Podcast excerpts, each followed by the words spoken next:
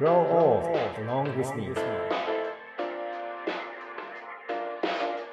See all, nor be afraid. Radio Radio Radio Radio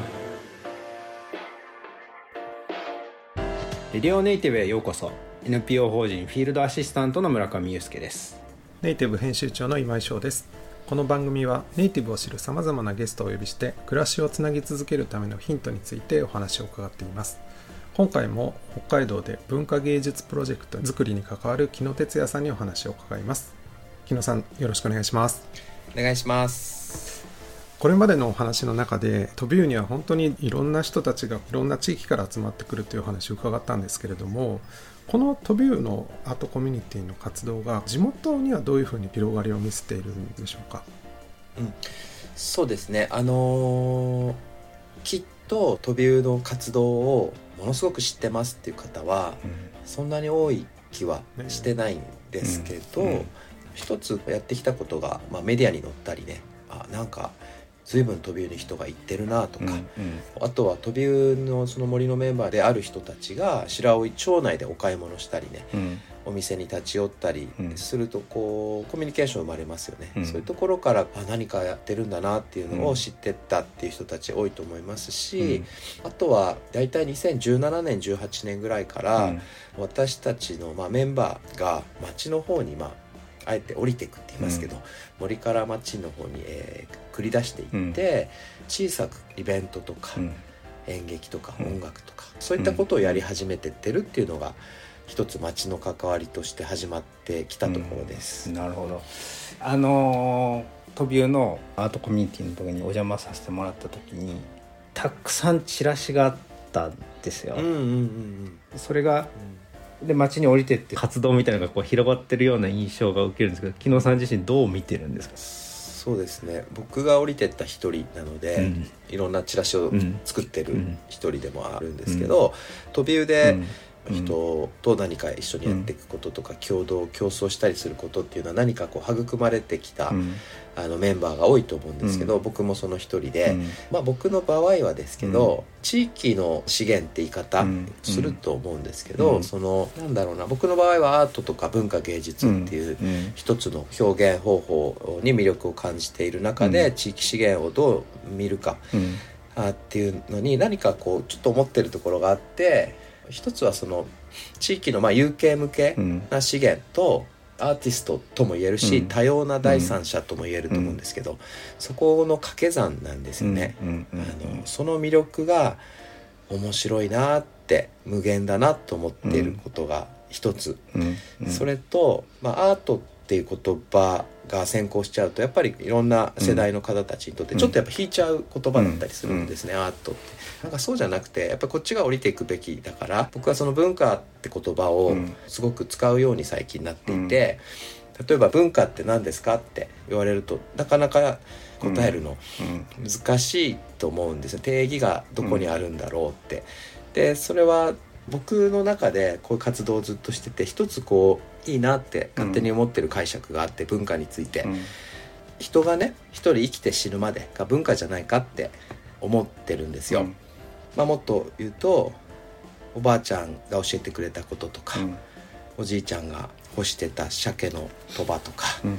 あの子供たちの学校帰りのうん。くだらない歌とか、うん。なんかそういうのって文化じゃないですか、うん。って思うんです僕は。やっぱ面白いのって隣町、うん。近いけど違うじゃないですか、うん。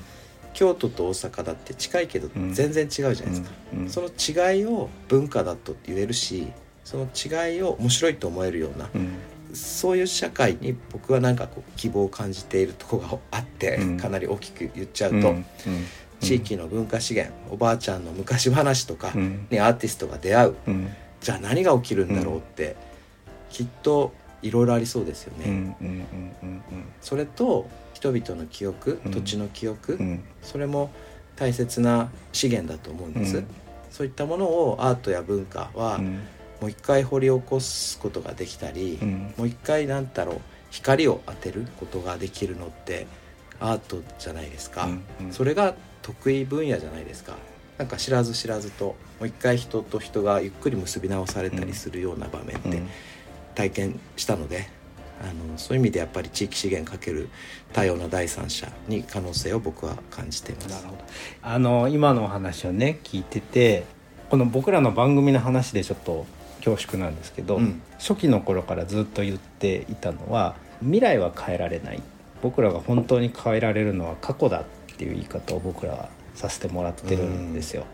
未来っていうものはなんか自分たちで変えていくものではなくてあくまで答えてくれるものであってむしろそのもう過去に起きてしまった出来事全然もうその事実は変えられないように思うかもしれないけどそれを僕らがこう引き継いでいって悲しい過去だってもしかしたらプラスの過去に変わる解釈のね違いみたいなのもあるしまあその逆もあるしなんかその過去の栄光みたいなのって意外とその先の生き方によってすぐ潰れてしまうみたいなこともあるんよねっていうのを、まあ、僕は今までその極地のいろんな人たちからこうそういう部分をなんとなくそう思っているです、でその中でうん。この番組自体がネイティブっていうキーワードだからこそ出してるんですけどなんかその話にすごく過去の再解釈そのアーティストが出会うことによって木野さんはその資源って言い方をされましたけど、なんか別の解釈が生まれてくるっていうのがなんかあこんなとこでつながるんだっていうのの、なんかちょっとその驚きというか思ったんですけどうん。地域の中で起きてきた化学反応みたいなのがその未来にどう影響を与えていくのかなっていうのをなんかイメージしてたりとか。そうですね。あのきっかけ作りだと思うんですね、うアートプロジェクトやそのアートが起きた現場、なんだろうな。まあ飛び馬にもつながるんですけど、一つはその子供たちが、あのに見せたいっていうのがあってちょっと寂しい小さなあんまり元気のない町みたいな,、なんかそういう言われ方する町ってどうしても多いし、みんなどこの町行っても子どもたちいない少子高齢化で、あの移住定住みたいのがどの町でもまあやってると思うんです、うん。それはそうなでいいと思うんだけど、こういろんな大人が笑って楽しそうに街でなんか面白そうなことしてると。それを見せたいですね、うん。姿を、うん。その姿勢を。うん。その中でねなんか僕はやっぱすごいなと思うのが大人たちが本気で遊んでいくようなものがあのその一種類じゃなくてすごくいろんなところで出てきたりとかなんか、トビューの中で見た時にはそこになんかある種のそのバラバラなんだけど統一感というか1回目の時にそのいろんなものがこう森の中で作品はこう点在しているんだけどもそれは一つのその黒い鳥という物語の一応下の中でつながっていくからそこに一つのなんか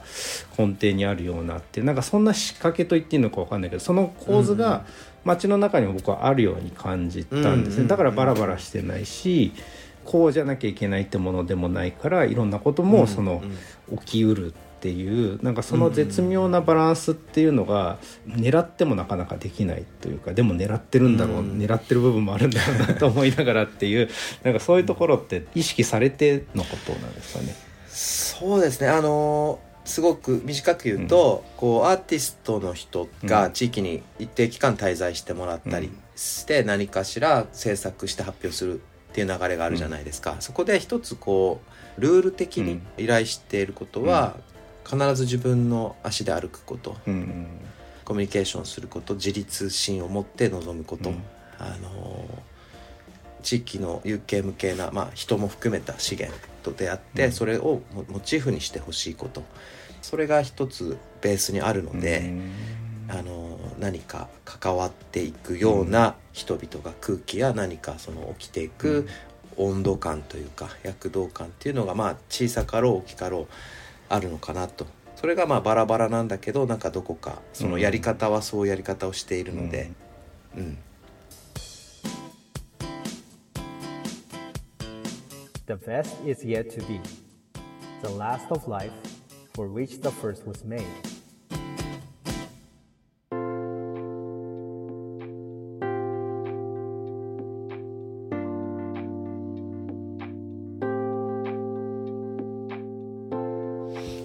すごく驚きというかすごく新鮮なというかなんか今のその自分で歩くことっていうところもそうだけどその一個一個はすごくなんていうのかな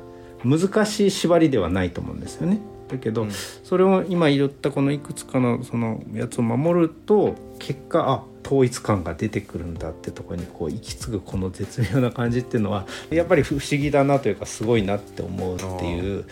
まあ、でも逆にバシって厳しくしようこういうルールをガチって作ろうあるいは今まで作ってみたけど失敗したみたいな経験があったりしたからなんですか、例えばねあの美術館とか、うん、たらもう明確なお題を決めてっていうのはその逆にそうあったらいいいいじゃんって感じですけど、やっぱり街には目に見えないいろんなものと出会うはずで、うん、そこは全てが例えば白老町、うん、全てが白老町の、うん、えー、生活文化。僕ねその文化って言いましたけど、要は生活文化。今生きてること、そのものも捉えてほしいんです。うん。まあ、そこから何が見えてくるのか。もちろんそのアーティストと一緒に、まあ、付き添うというか、そのディレクションしたりあのマネジメントしたりするような人ともちろんこう情報共有しながら作ってはいきますけど、うん、縛らないまあ縛ってみようかなって今言われて思いました、うん、なるほど。そういうのも面白いなみたいな。ありがとうございますヒントを。もう一個ねちょっと今のその縛りというか ルールみたいなところのとこでね伺いたいなというか15箇条貼ってあったじゃないですか。あれめっちゃいいですよね。あの森作り15箇条、はい、はい、それをあのちょっと紹介いただいていいですか例えば男の人たちも買い出しに行こうとか、トイレの掃除しようとか、女の人ももっと森で作業しようとか、みんなでグッとくる森の物語を考えようとか、子供たちともっと遊ぼうとか、初めて来た人にも森のストーリーを伝えようとか、当たり前のことなんですけど、みんなで叶える森づくり15か条みたいな感じのタイトルで、うん、一昨年ぐらいかなにこう習字の上手い人にまとめて書いてもらいました。今全部思い出せません。